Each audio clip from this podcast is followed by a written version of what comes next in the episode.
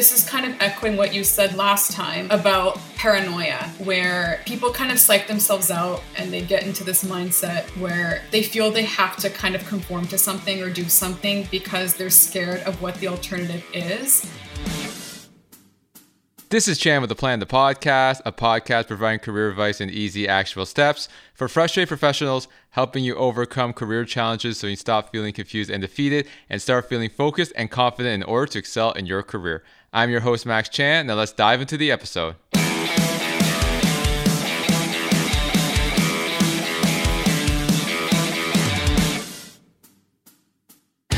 Hey, Mila, welcome to the show. Hey, so nice to see you again. Yeah, for sure. Likewise. How did that uh, LinkedIn Live go? Was there a lot of response afterwards? Yeah, absolutely. And even Jess texted me earlier saying that one of her coworkers checked it out and thought it was really cool. So I was happy to hear like word of mouth is still very much a thing. yeah, with all the digital stuff, like like online ads, word of mouth is still one of the strongest forms of marketing because there's already trust involved and they're more likely to buy, right? Like a good portion of my clients come through referrals, which is again word of mouth. Whether it's people that have saw my content but never use me, they would recommend me just based on my content. And then the other way would be I have happy clients that end up referring me to one of their friends or people in their network. So again, like the word of mouth always is always the strongest influencer compared to the other cold tactics like Facebook ads or SEO or other forms of marketing slash advertising. And I had Jessica on a few weeks ago, and I know that you are also a business owner in the form of copywriting. You also do some acting and modeling as well. So I wanted to get you on because the big disruptor right now is mm-hmm. AI. I am a career coach, but I also write resumes. And some resume writers might be a little uh, nervous with AI. There's a lot of content out there saying, "Oh, this is how to create your resume using ChatGPT," right? So people think resume writers think that they're going to be extinct because eventually these people will just use AI to write the resume instead of hiring a resume writer. But obviously, I've also heard stories about how recruiters know if someone if a resume is AI generated compared to someone who's actually wrote it by hand, which goes back to that you can't get AI to completely do for you. you like, they can assist with you to give you foundation, but you still have to like write it for yourself, right? So that's why I want to talk to you today about copywriting and how disruptive AI is with copywriting. So before we get into that, why don't you tell my audience about your copywriting career so far in terms of like how you got into it and how have you built the business that you have today? It's really interesting. When I first got into writing, it was actually traditional journalism back when I was doing my bachelor's. But then I really quickly realized that I didn't like it. And so I kind of wanted to experiment through different avenues. And I was freelancing for a long time before. I was doing a lot of magazine writing. I was even a theater critic at one point, And I just was everywhere, trying all sorts of different genres and working with different kinds of brands and people. And it was really good in a way because it really encourages you to adapt to a lot of different writing styles and to also really broaden your horizons, learn different perspectives, and to really connect and empathize with other people, like when you do your interviews or even when you're just interacting with them and that's how you get inspiration or just experiencing things in everyday life, right? And so that was sort of the thing for a while. And then when I finished my bachelor's, I did some, like, as a managing editor, I did work for a, a magazine for the summer. And then after that, I went back to do my, like, it's like a professional certificate for brand journalism. And the funny thing about that is that the name of that certificate over the course of the year that I was there to complete it was constantly changing its name. It went through many different names. So it was at one point like content marketing, and then it ended up being like omni-channel and content marketing it's like this really like long title too it, it's somewhere uh, on my certificate but i completely forgot what it was and i don't know where my certificate is but anyways and then i went corporate And so I was working as a brand journalist at a healthcare union. And then after that, I decided that I wanted to try my hand at the whole freelancing thing again. And so for the past couple of years, I you know was really like just doing my best to build a clientele until I, you know, got to the point when I realized, oh, there are actual content agencies. And because we were talking about Jessica before, the funny thing about her is that her brother and I went to school together. We went all through like primary, middle, high school together, and we're the same age. She's like, I think a year or two older than us. And so during that time, like I barely knew her. We never really like interacted all that much. But in the past year or so, because I was also really trying to connect more with people on LinkedIn and trying to gain more insights and really wanting to understand how to like market myself properly and just getting into you know all the negotiations and not only learning and taking in what others have to say but also being able to form my own opinions and being a critical thinker and figuring out how am I going to present all of this in a way that's compelling and that's kind of galvanizing for people who would probably want to respond back and you know kind of create that community with you. And so I feel like this past year, especially, was really transformative for me in that regard because it also led to me finding out that some of my other friends who I went to school with also started their own content agencies. And so getting in touch with them w- about those things. At first, I was a little bit nervous, thinking, oh, you know, I don't want something like this to potentially ruin friendships or anything like that. But I, I don't think it can. I think as long as you know what your boundaries are if you're able to kind of separate like what's the sort of business administrative stuff of things and what can be left for casual friendship, creating bonds sort of things, then it's fine.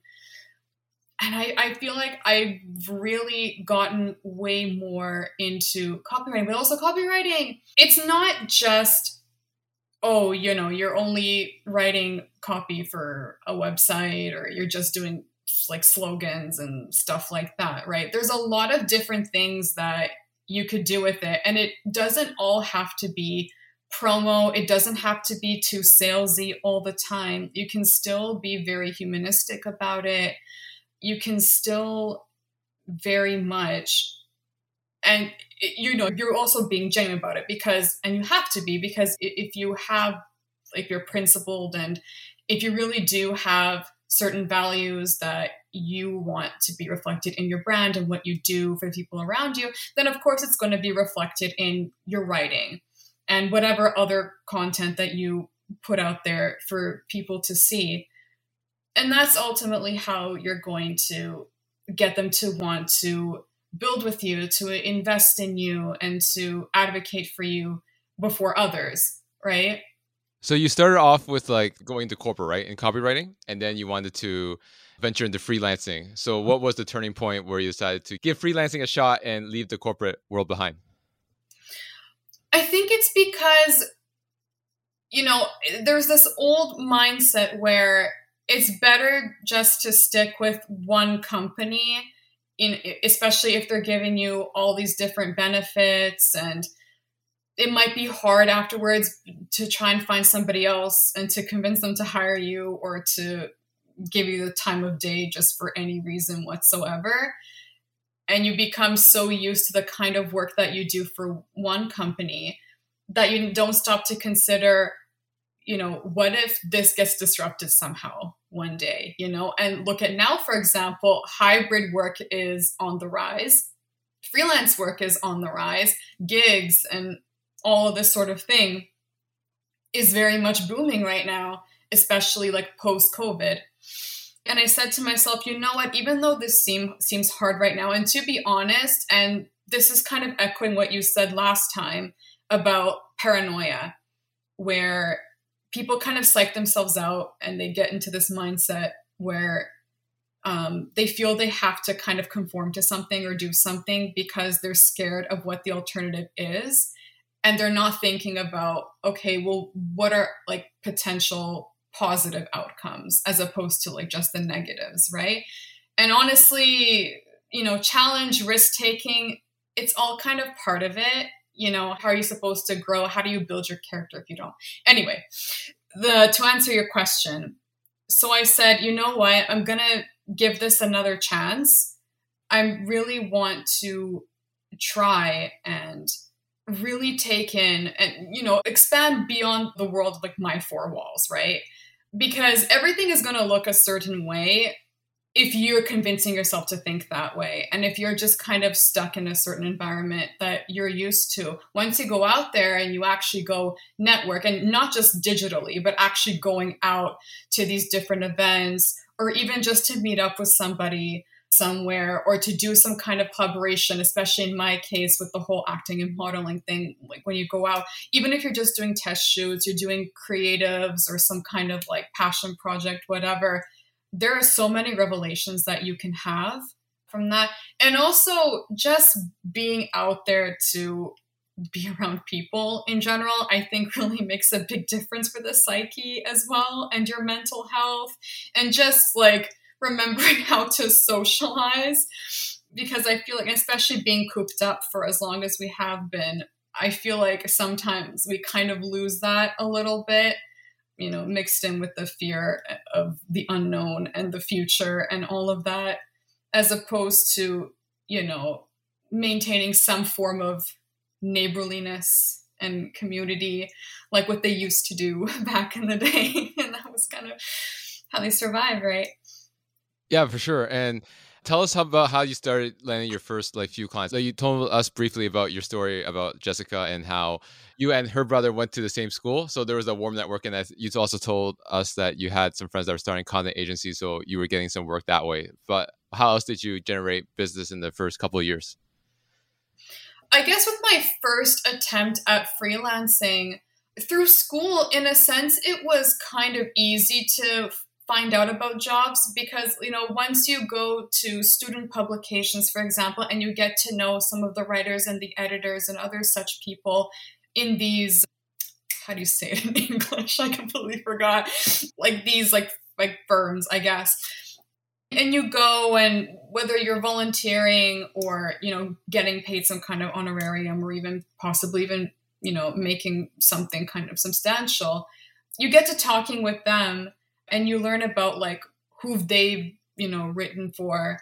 And so you know you try submitting too and seeing if that works out. Like there are like news bulletins there's magazines online print there's other newspapers um, that they've you know done internships for or done like part-time writing for or volunteering and stuff like that. And that's kind of how you well that was one of the ways that you could like learn about those and you know shoot your shot and see what happens and even if it's not a long term thing even if it's not totally sustainable at least you could have something for your portfolio so like for the first little bit it was a little more like that and then you saw a rise in not Craigslist.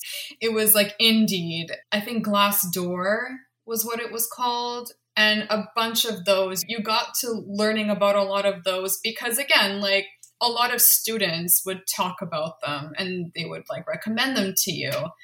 And even just as a side note when you go to university or college or whatever it is a totally different world from high school. You're having people from all walks of life. So you're bound to hear about opportunities and there are so many different clubs and uh, these memberships whatever that give you access. And even some like programs like as you're studying. For example i knew people who were actually in the professional writing program. I wasn't. I was in criminology. But they also would get a lot of opportunities like through those classes kind of like how like actors for example through the drama programs whatever they kind of would get similar opportunities as well like for auditions and to do to create student films and stuff like that. Yeah so that was definitely those are some of the definitely some of like the biggest ways that i was learning about opportunities and kind of building from there and working with like fellow students as well on their projects that could definitely help you like get more exposure, get your stuff noticed, but also just getting your personality and for people to like see you as well, the person like behind the computer screen. As for coming out of corporate and going back into freelancing the second time, as you were saying, it was pretty much just trying to reconnect or to properly connect with people that like I knew about and then discovering like more about. And like yeah learning about a lot of uh, opportunities through them and kind of like the brands that they work with. And eventually from there you just kind of you know you either gain the confidence or gain the inspiration to kind of go out and see. And social media is also really helpful in that regard especially because you know the algorithm and all that it more or less knows what you want to see or whatever. And so you do end up coming across a lot of other companies for copywriting. And in your case, I imagine like resume writing. You learn about a lot of other people advertising themselves on there too. And they're probably looking for people to help them with, you know, certain services. And it kind of just goes from there, right? Yeah, absolutely. And the other thing I want to ask you is in regards to how do you position your yourself in the marketplace for copywriting? Because there's a lot of copywriters out there. For example, like resumes could be like 100 bucks to 400 you then you can start getting into career coaching alongside the resume service so then you're going to thousands of dollars. So how do you differentiate yourself compared to the other people in the marketplace? It's an interesting question. I kind of develop almost a sort of persona. I it does kind of come a little bit from what I do on YouTube as well. And so I play a little bit more to into like character and being a little bit more stylistic and like play on more on my creativity because it's it's true and as you say there are a lot of people and you know this isn't to knock anybody who does this but nevertheless, you know, trying to give some reassurance, there are a lot of people who feel like they have to market themselves a certain way, like a trendy way, in order to sort of fit the mold that people are looking for. But the reality is, you know, you, you don't have to market yourself to please a whole bunch of people or to like, you know, increase your likelihood because as soon as you try to, to please everybody, you please no one, right? It's better for you to focus on, first of all, like what are your goals? What are your values? And therefore, what are the kinds of people that and companies that you want to work with? And you have to look at who wants to invest specifically in a certain type of copywriter or whoever it is that's in question, right? You have to look at it through the lens of they want to invest in you for you and for what you can do, right? There definitely are companies out there who are just kind of looking for expendable writers or any other creative types, right? Just to be able to like fulfill a quota or whatever. But then you have those who really want to invest in somebody that they can have a relationship with and they can build that kind of rapport with. And that somebody who a really understands what their brand is all about and b in turn they really like what they do and they feel that they are a really good fit. And so you can kind of you know create strategies together and really collaborate because if you're just somebody that's there to fulfill a position, a lot of the times, and certainly this is how it was for me in the past and for a lot of us, and I imagine for you too, so you can relate. They would say, oh, you know, we are open minded and we like creative types, whatever. But the reality is, they kind of just want you to do things a certain way.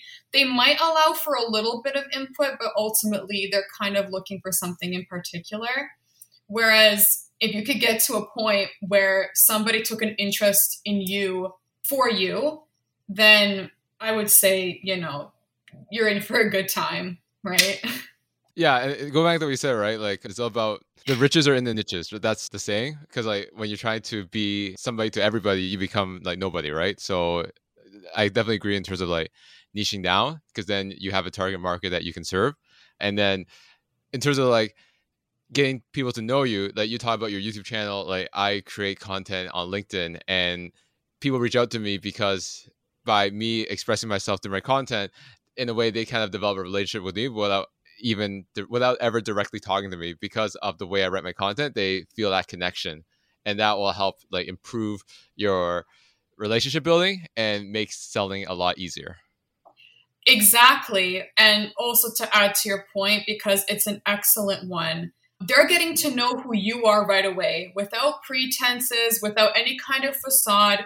They know what you're all about. They know your style of writing. They know what kind of language that you use. They know how and in what way you want people to participate with you and like you you, you want people to be commenting and engaging like you want to have that kind of you want to have that discourse with people you know you really want to create knowledge and build upon something that people can be a part of and you know be kind of impactful about it. And that's really what you want. You don't want to be in a place where you are replaceable and unmemorable and therefore you lose value. And, that, and that's why going back to what i said in the beginning and this is at least somewhat true don't chase after whatever the next trend is. It's always much more worth it to be yourself and to work on that. Yes, it's hard, but it's more rewarding and it makes you a better person as well, as opposed to if you're just taking the easy way out all the time. I do feel like in a sense, you're losing your humanity if you do that. And really, it's the saying that you had, like the riches are for the niches, I'm going to steal that. I really love that. Well, I didn't make that's a popular phrase. I like, like don't credit me for it. Like I, have heard it like numerous times, like from other people, right? But yeah, that's what I hear. But yeah, like, I, it's still so true because what you ultimately want is for people to vouch for you. You want supporters, you want patrons. Like, this is what you don't want to happen. Like, I know it sounds really cool to have like millions of followers or I don't know how many clients, like hundreds or thousands, whatever. It all sounds great, but the reality is, are most of those people still going to be around? Right? A lot of them are probably just going to ask you to do something for them once or twice, for example, and that's the end of that. Right? They're not always going to stay around, but but the ones that do stick around are the ones that really know you, they really care about you and they know that you care about them. And so it's better to just continue nurturing that as opposed to wanting to be something different for everybody. And that's exhausting too for you. Like you can't do that. Yeah, exactly. And going back to what you said about don't always go f- jump onto the next trend. Like I've been on LinkedIn since May of 2020 and I see a lot of people like pivoting businesses when they haven't really stuck it out for a long period of time. Like I think the main statistic, so to speak, is that businesses need at least 5 to 10 years before they really become like super profitable that's at least from what I heard.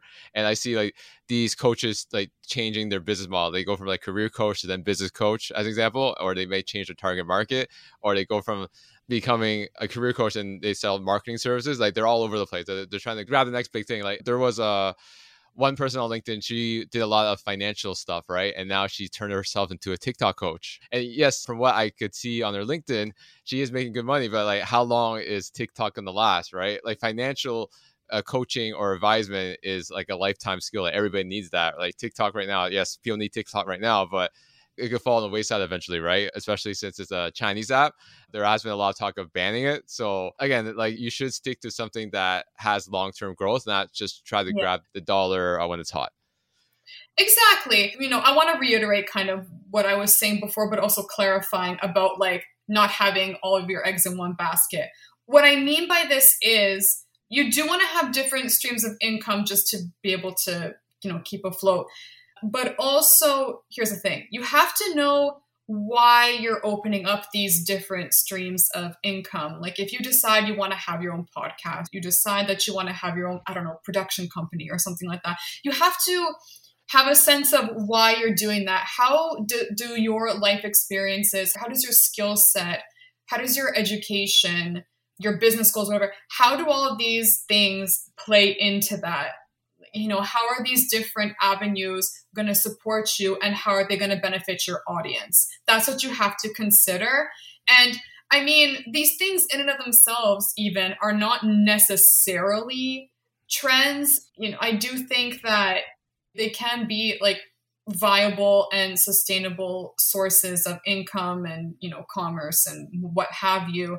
It's just a matter of figuring out like what your brand narrative is and figuring out what kind of impact you want to have and what do you want to see your community doing you know with what you've got going and like your resources whatever.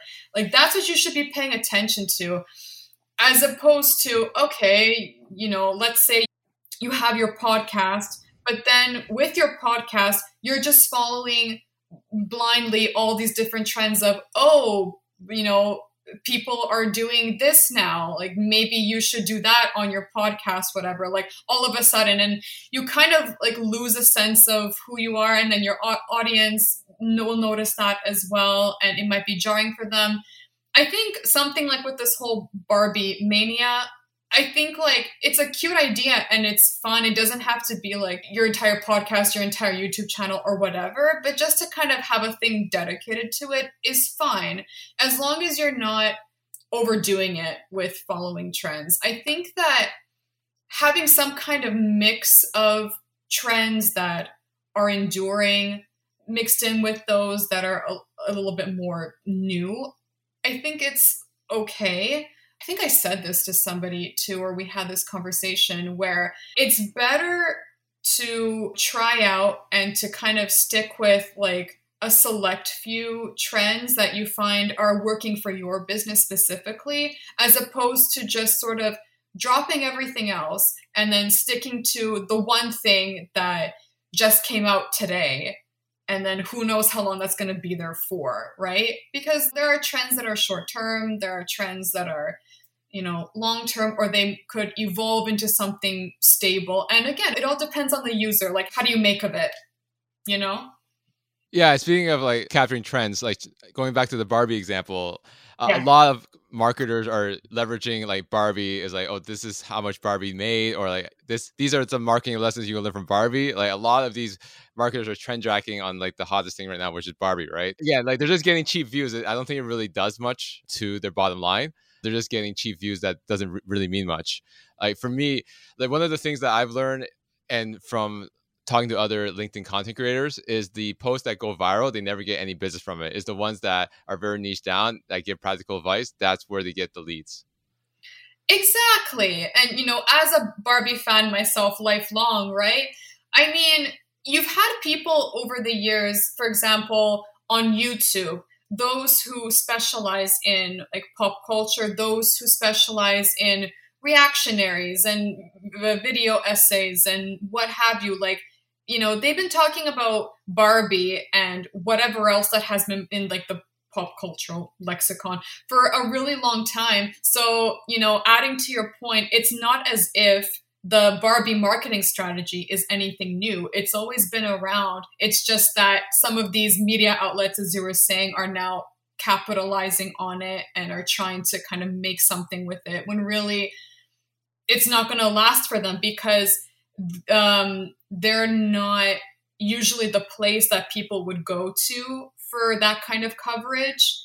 Like it's very unusual for them. They're used to seeing a certain type. So again, it's either it's going to be off-putting or it's just not going to have people stick around like new people like sticking around like much longer right and so it's better to just you know have your little fun like you know everything in moderation but ultimately keep things consistent yeah exactly and, and going to like trends and highlighting your value proposition and like competitors so let's talk about like the big thing right now, which is AI, which is what we introduced our discussion today about.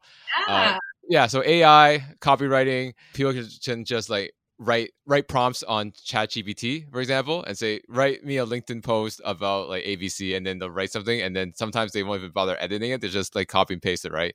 Okay. So have you seen a disruption in your business when ChatGPT first launched and people were starting to use it, or were you not affected that much because you were able to sell yourself and build your brand that it wasn't really a competition?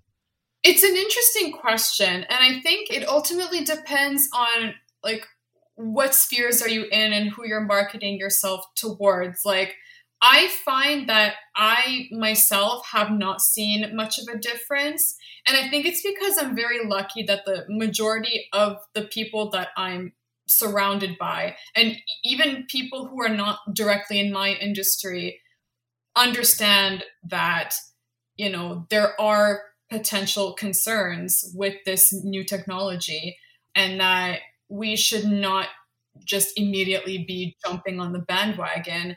And then you do have sort of this like fear mongering coming from both sides. Like you have one side that's so paranoid and so scared that this thing is just going to eventually like take over all of our jobs.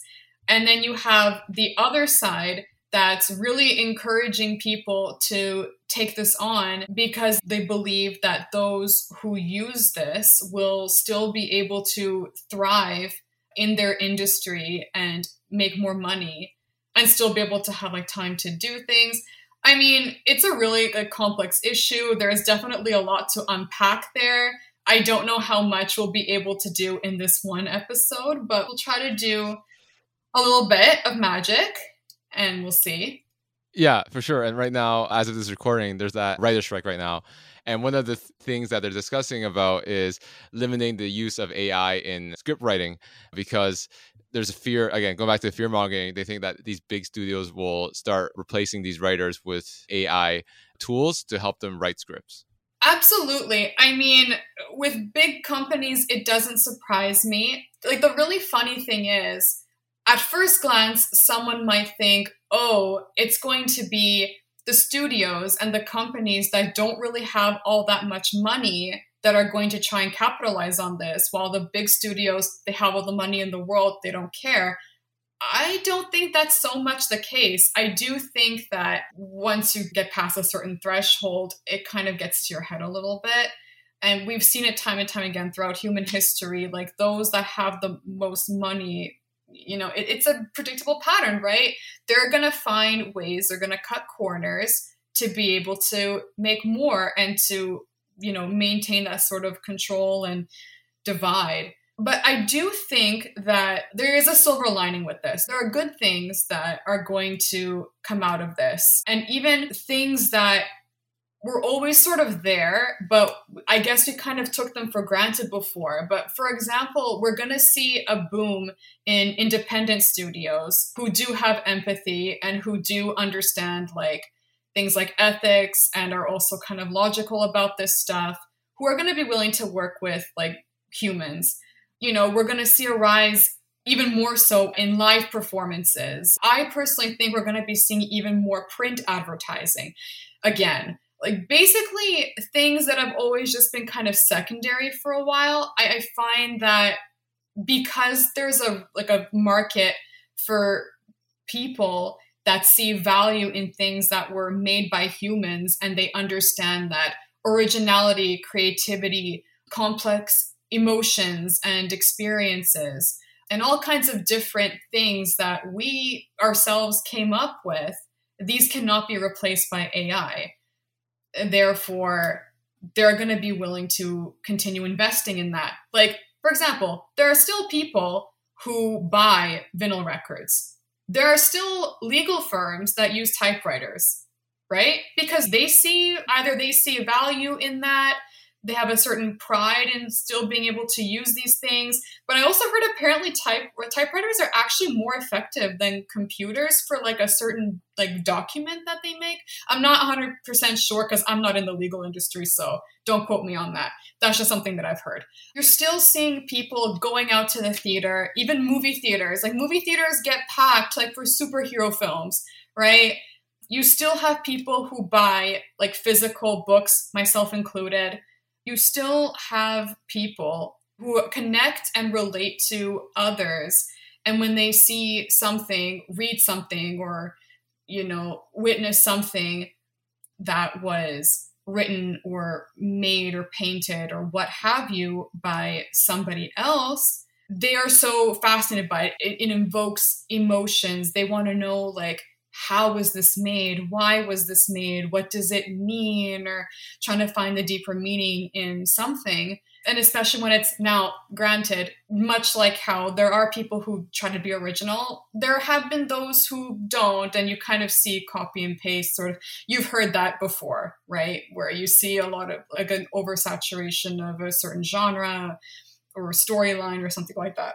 Yeah, phishing. Yeah, I know phishing. Yeah yeah, and like the phone calls and stuff like that, like that's going to get even worse because there currently are little to no regulations. They're working on it, which is a good thing in all the countries. But right now, people will get much better at scamming and then potentially committing fraud and then, you know, getting you to click on things which will result in like hacking and security uh, breaches and data breaches and all kinds of stuff like that. And it's going to essentially make the internet un- uh, even more unsafe than it is now right? Like i get nervous about paying for something online let alone having some scammer like send me something. What if i accidentally open it and then who knows what it's going to do right like you know that's going to become a really big issue as well and then another thing of course identity theft plagiarism these are all really big issues yeah and going back to what you said about it's about creating an experience and AI doesn't really give you that experience. Like going back to what you said about like the vinyl records, right? I saw an article a couple weeks ago where Taylor Swift released one of her re-recordings of one of her old albums, and there was a vinyl edition of it, and there was a huge lineup to get the vinyl record. So it, it goes back to like building your brand and building an experience with your product.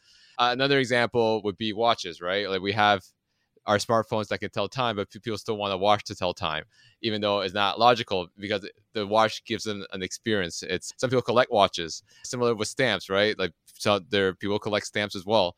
So I think AI will like assist people, but ultimately you have to sell an experience that makes them want to like work with you and engage with you. And that's ultimately what every human wants is that engagement and human interaction and feeling connected with who they're interacting with.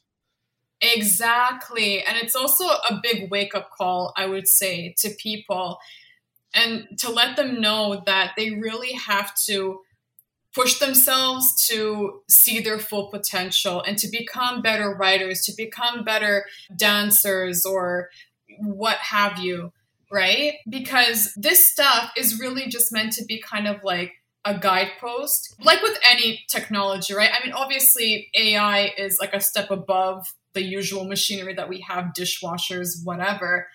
But ultimately, like the sentiment is still very much the same and again, ironically, it's gonna get people to do a lot more things offline. We're gonna be seeing a lot more of that. And I, I do think we're slowly gonna start seeing like people really like interacting more beyond just, you know, the computer screen again and to really just go out and to experience people like doing all of these amazing things that we were always capable of doing and you know, have that entertainment, have that insightfulness. You know, there's always going to be takeaways. And really, like, when you think of it, like, analogies as well, like, we on LinkedIn know this. Oftentimes, the best LinkedIn posts come from people using analogies cleverly, like, things that they heard from somebody that they thought was really interesting or something that they experienced or they play a sport or something like that. And they're able to like take something and then relate it to their job or whatever it is they're trying to teach their followers that maybe even we might have never thought of. And we're like oh my gosh that's actually really smart. And then you really have to think about like how do they make that connection? You know like it really does cause you to think. And again like unless we're feeding this stuff to the AI, it's not going to know that. Not to mention, like, it doesn't have context, it doesn't have like nuance, it doesn't understand things or is able to make connections the same way we do or we can, or to just really like think outside the box, right? It's always just going to be so very generic. Going back to what you said about like people are getting tired of interacting via computer. One of the things about podcasting that's getting more popular is in-person podcast recordings. Statistics have shown that the podcasts that are in person tend to have higher engagement and higher watch time compared to the Zoom style podcast where you have like the dual screens side by side and then they switch between people.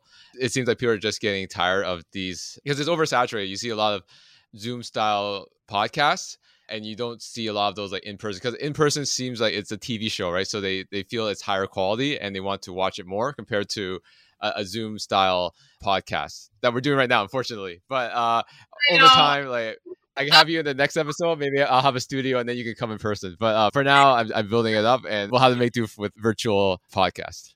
Exactly. And it's almost like you're watching improv or you're watching a radio show, except it's, you know, live. You're actually seeing the people, you have the visual, right? Like there, there's so many ways to take that. And I can't tell you how many times I've seen people say, like, wow, I'm so excited because my two favorite people are going to be collaborating on a podcast. They're actually going to be like in the same room. Like, what kind of dynamics are they going to have? What kind of jokes are they going to be able to make with each other? You know, are they going to like play games or something like that? You know, and it's harder to do. I mean, you can still kind of do some stuff like that when it's like this, but not to the same extent, you know? And then, what if you have to do like a screen share or something? it just gets like more complicated. So we shouldn't completely bash like AI, right? Or like technical tools. There are some benefits to it. And I'm sure as a copywriter yourself, you have a tech stack that helps you with like whether it's like project management or help you organize better or better interaction or collaboration with your clients. So what are some of your tools that you use to help improve your copywriting business? I do use, you know, quite a bit. Like Grammarly is one of them. Granted, it's not 100% accurate, especially because it doesn't always take into consideration like the regional dialects like with Canadian spelling and whatever. But it is like helpful for the most part, you know, remembering like very little like copy edits that definitely make a difference especially well it doesn't take into consideration the oxford comma that's one thing that bothers me but other than that there are definitely a lot of other tools as well that you could use that i think are really helpful i actually have a list here that i can absolutely share let me just get that up because it is actually something that we're going to be talking about on LinkedIn very soon. There's also an ActiveCampaign, for example, that I think is definitely really good for those who want to take newsletters to the next level. For example, like you have so many different options and customizables and templates that you could put things together where you're not just writing something out and then that's the end of that no, like you can still link to trainings, for example, webinars, other resources that you might have that you created yourself that are really useful for people, but also you can share some of the things that you like that you think are essentials or others in your industry that you think are really credible and that are worth checking out like it's a really good way to kind of build that community and to build support for others and show that you know it's not just about you but it's about others as well. Uh, for a while i was using hashtags for my community management and now it's practically useless at this point the algorithm does not really favor them for community management really anymore like you still want to use them just to have the people in the relevant industries find you for discoverability. But in terms of like going there and to engage with and comment on other people's content, it's really not great because I think LinkedIn is not really at a point yet where it's great at targeting, kind of curating kind of more of an ideal audience. Like, it doesn't have to be perfect, obviously, but to kind of head towards you know the people in certain places in certain industries that you want to be noticing you. It's just kind of really random. It's basically the wild west right now. Uh, so i recommend back to my point the linkedin sales navigator. It's really good because you know you get the connections that you want and you know you make lists of like you know leads that you want to either reach out to or follow up with and you can categorize them based on whatever industry that they're in and it makes it so easy to just find them go to them and interact with them and kind of keep things consolidated that way, as opposed to just going to these hashtags and who knows what you're going to get at this point, right?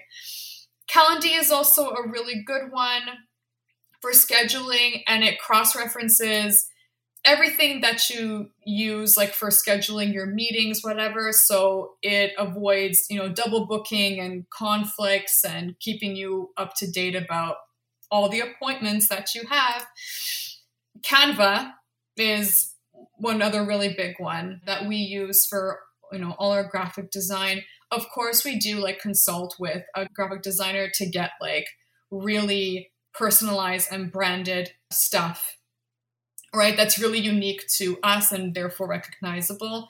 Streamyard so i am thinking about maybe i should switch to Zencastr.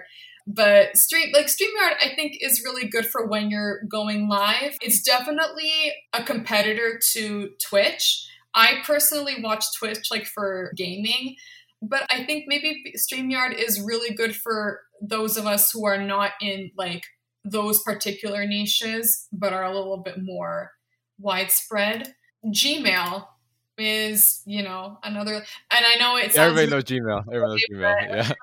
Gmail, but it's tried and true. Like it really is the best one. I think that Yahoo is a little bit all over the place right now. Hotmail is okay. I don't even think it's called Hotmail anymore. I think it's called like Microsoft Outlook or something like that. Like it's constantly changing, but I don't use really use that anymore. But it's just kind of meh. Yeah, I mean, there's a lot of really good stuff out there. You prove you make a good point, right? That you don't need to spend hundreds of dollars to get started. Just a few tools, like again, like Gmail is pretty cheap, and if you get Google Business Suite, you get their sheets. Word, you basically don't even need Microsoft Office at that point, and it's a much more affordable price. Calendly oh, to schedule God. like calls, right? Canva, if you're not graphic designer with Photoshop or Illustrator, you can always do some like quick template stuff for your copywriting. So you have definitely introduced my audience to like at least a beginner tech stack for copywriting if they want to get started there. But to like wrap up our conversation, what's some advice that you provide to people listening that are wanting to be aspiring copywriters to help them get started in the right direction? I would say, first and foremost, really own your craft and really develop your style. And what I mean by that is really explore who you are as a person and then in different like places in your life, right? Like when you're in business mode, when you're offline or whatever, like, you know, what's the difference? But then how can you also leverage all these different facets of your life? How can all of these things be re- like kind of reflected in your writing? How do you make that compromise? Because I do think that personal branding is really important to a degree. Obviously, like not too much to the point where people kind of forget what you do and what you are in the first place and you're just kind of there to be just vibing whatever it is that the kids say these days. But just enough that you want people to find you relatable and to see how relevant your thoughts are. And even if they don't necessarily relate or even if they don't share the same opinion as you it could really be an eye opener in terms of how many voices there are out there and how many different perspectives. And so how do you reconcile all of that? So going back to what i was saying like when you're discovering who you are as a writer and what different roles you have in your life like really like establish those principles for yourself. And that's really going to make a big difference in how you grow as a writer. You know, the world is your oyster. So many cliches. It's so true. And you kind of have to decide, you know, how is all of this going to help me build my brand? How is this going to help me become a thought leader? Create all this content and also really think about when you're using certain platforms, what content is going to be conducive to those platforms? Like what will be appropriate? Because what you do on LinkedIn, for example, might not necessarily work for Instagram or for Facebook, however relevant Facebook still is, or, you know, Twitter, even though Twitter is kind of in shambles right now. these are definitely things you have to consider. And even though I did that a lot in this podcast, don't rely on cliches. I think having a play on cliches or catchphrases or stuff like that, like wordplay, I think that it's okay to derive inspiration and not just for little things like that, but for anything that you write. But always find ways to make it your own, do something different with it, kind of respond to it in a way. You know, writing, it's very easy for it to become very isolating if you're not sharing your work or if you're not taking in what others have to say or sharing your expertise. And oftentimes, like, a lot of the time, like some of your best writing just comes from having conversations with people and then, you know, you, you'll jot it down or something or commit to memory and you can, you end up creating something out of that. It's, it's almost like you have to think of it as a conversation, but it also has to be presented a certain way, right? Yeah, for sure. And to wrap up our conversation, I asked this question at the end of my podcast for all my guests. Uh, so, as you know, my podcast is about helping professionals overcome career challenges, help them get to the next level. So, for you throughout your journey in freelancing, copywriting, acting, modeling, what was one big career challenge that you had to overcome to get to where you are today? There have been quite a few, honestly, especially if you're in like the freelance sphere. It's very up and down. And it's something that I don't know will ever truly see stability. And that's why I say, like, you know, if you have a knack for something, if you're able to kind of use certain skill sets that you have and apply them in different avenues, and I say, go for it, you know, start that channel that you want or whatever.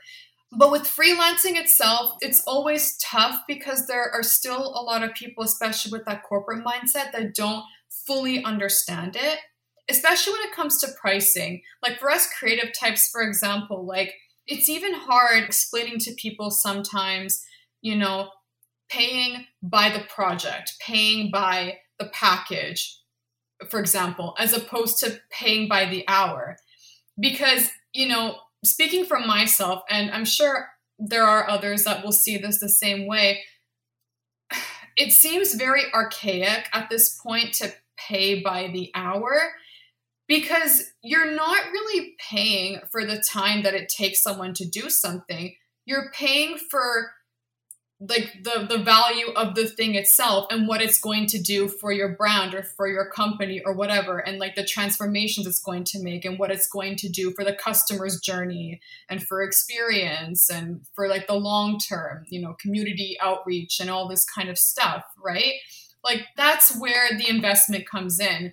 You're not just there paying someone to just kind of do something for you and be and because of like the time it takes like like that's not where the value is and like the, because the truth is we do a lot of things in life that take time but not all of it is being paid for right even sometimes with work that we do like you, you know we're not always going to be compensated for that but we do it anyway, right?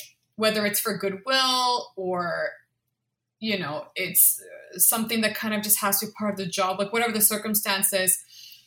But my point being, you know, for example, you have a package of, let's say, in the context of copywriting, you know, the copywriter is going to deliver to you a couple newsletters and some emails and maybe some other copy for like your website and for your social media, uh, your video platforms, or what have you, right? And you're it's all being presented in a package, and of course.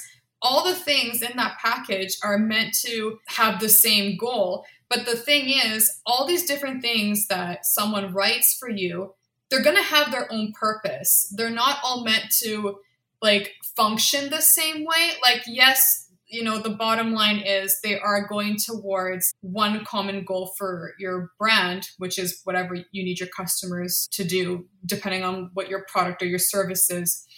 But each thing is doing something different to have them get to that point. The consumer's voice is far more powerful now than and I would argue it always hasn't, but people didn't really realize that now consumers are far more active and proactive, and they are very much influencing how we create our marketing than ever before.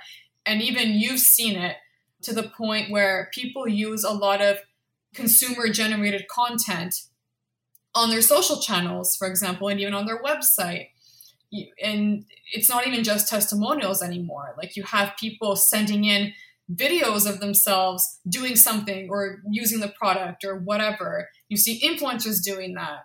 And all of these things are meant to, again, add to that whole story and experience. And so this is how we kind of have to be shifting in terms of like our creativity and not see it so much as like a very like cut and dry thing, very calculated. You know what I mean? So that's something that I, I think has to be discussed a little bit more. Absolutely. Again, appreciate you taking the time, Mila, out of your day to come talk to me about copywriting, how to build a copywriting business, the destruction of AI. So, how can people reach out to you to learn more about what you do and how you can help them, whether it's to help them with copywriting or just give them career advice on how they can become a successful copywriter? Sure. So, I guess my main social media at this point would be Instagram, creative underscore memes, and then LinkedIn if people want to reach out to me over there, although I'm not very good at see, I say all these things, but I'm not actually very good at like posting like my own content that I'm not doing for other people. but you know, they can check me out there as well. The only thing I'm not too sure is do they search you up based on like the URL or do they search you up based on your name? Because I know with like Instagram and whatever, like you can just give the uh, handle. LinkedIn is based on name. Okay, so then just the Mila M M A indicating I have my master's and the little monkey. I added the emoji. I saw somebody use an emoji on LinkedIn and I thought, okay, well, I'll just use mine as well to kind of stand out a little bit more. I don't know. Seeing how it goes you gotta stand out somehow, right? So the monkey emoji might be your branding statement. Yeah, yeah, it has been for a long time. So I thought, why not? You know. Again, appreciate the time and uh, enjoy the rest of your night. Me too. Thank you so much. Thank you so much for listening. And if you found this content valuable, here's three ways I can help you achieve your career goals for free. First, subscribe to this podcast as I post two episodes a week. Number two, leave a five star review as this helps build the credibility of the show so we can gain access to more influential people to interview and bring those lessons to you to help elevate your career. And number three, connect with me on social media. There's a link in the show notes for you to click on that compiles all my active social media accounts, making it easy for you to find me and connect with me. Thank you again for listening, and until next time. Thank you.